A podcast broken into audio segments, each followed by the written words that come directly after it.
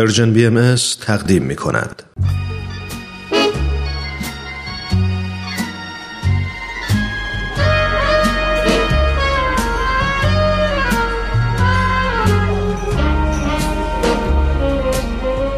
یه گوشه دنج و آروم توی فضای گرم و صمیمی. با اینکه دنجه ولی خلوت نیست. شاید بشه گفت یه جورایی شلوغم هست. البته از اون نوع شلوغی هایی که اصلا آزار نمیرسونه. همه سرشون تو کار خودشونه. کسی مزاحم کسی دیگه نمیشه. یکی مشغول مطالعه است یکی داره با هنسفیریش موسیقی مورد علاقه شو گوش میده.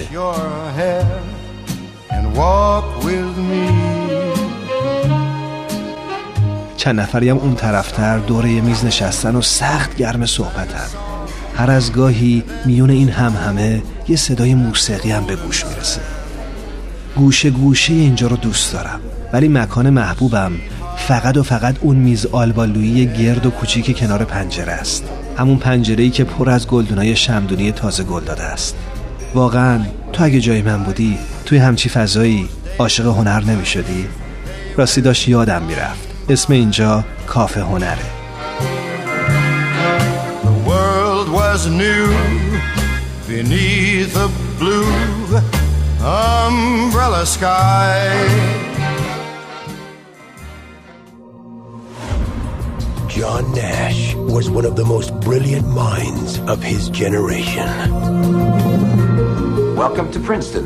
Who among you will be the next Einstein? Find a truly original idea, and it's the only way I will ever distinguish myself. It's the only way I will ever matter. He saw the world. And where's Nash? Out there, looking for his original idea. in ways that no one could imagine.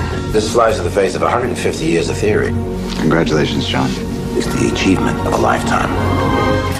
کافه هنر امروز از فیلمی براتون میگه که درباره یک ریاضیدان ساخته شده. کسی که برنده جایزه نوبل اقتصاد شد و او کسی نیست جز جان نش فیلم ذهن زیبا که به انگلیسی A Beautiful Mind نام داره فیلمی زندگی نامه ایه که در سال 2001 میلادی بر اساس کتابی به همین نام ساخته شد.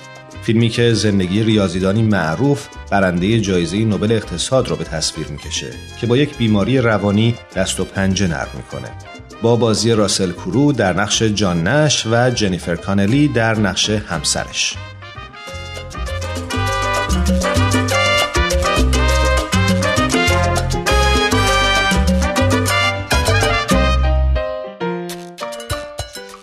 این فیلم جوایز بسیار رزان خودش کرد. جوایزی مثل جایزه اسکار، جایزه بهترین فیلم نامی اقتباسی، جایزه بهترین فیلم و جایزه بهترین کارگردانی.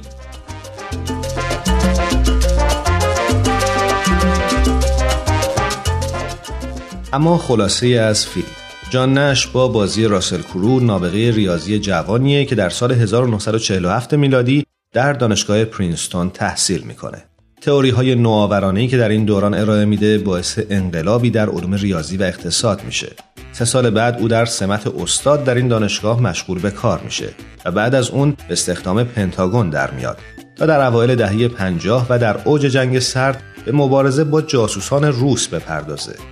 در همین دوران او با آلیشا دانشجوی تیزهوش خودش ازدواج می‌کنه و صاحب فرزندی میشه اما چندی نمیگذره که زندگی او دستخوش دگرگونی و تغییرات بسیاری میشه.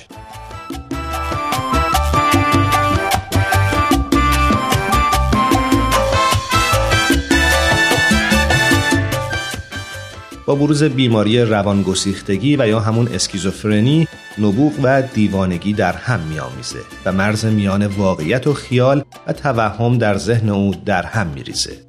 بعد از سی سال دست و پنجه نرم کردن با این بیماری و بستری شدن در بیمارستانهای مختلف عاقبت تصمیم می‌گیره تا با قدرت ارادی خودش مغزش رو از نو برنامه ریزی کنه و خودش رو از چنگال این بیماری نجات بده. اما تنها با تماشای این فیلمه که می‌تونید بفهمید آیا تلاشش در این راه به ثمر میشینه و نتیجه میده و یا نه کوشش های او ناموفقه و به شکست منجر میشه.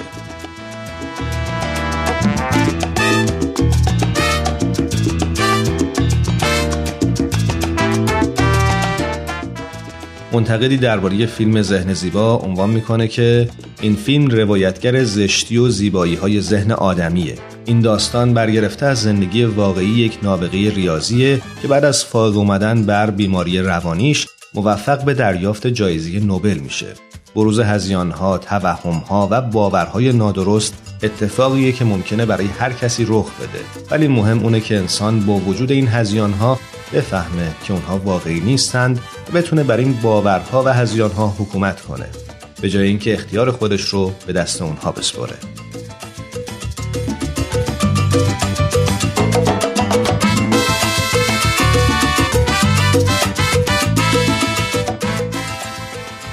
اونچنان که گفته شده نش هنگام دریافت جایزه نوبل حاصل تلاش خود رو در این راه اینطور توصیف می‌کنه. جستجو مرا به دنیای فیزیک و سپس متافیزیک کشوند مرا به درون توهمها و رویاها برد و بازگردوند و اینها هیچ کدام امکان پذیر نبود مگر به مدد عشق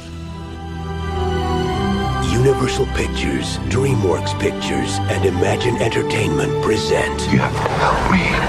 one man's journey to the greatest discovery of all. The unknown's real. This is real. Academy Award winner Russell Crowe, Academy Award nominee Ed Harris, and Jennifer Connelly.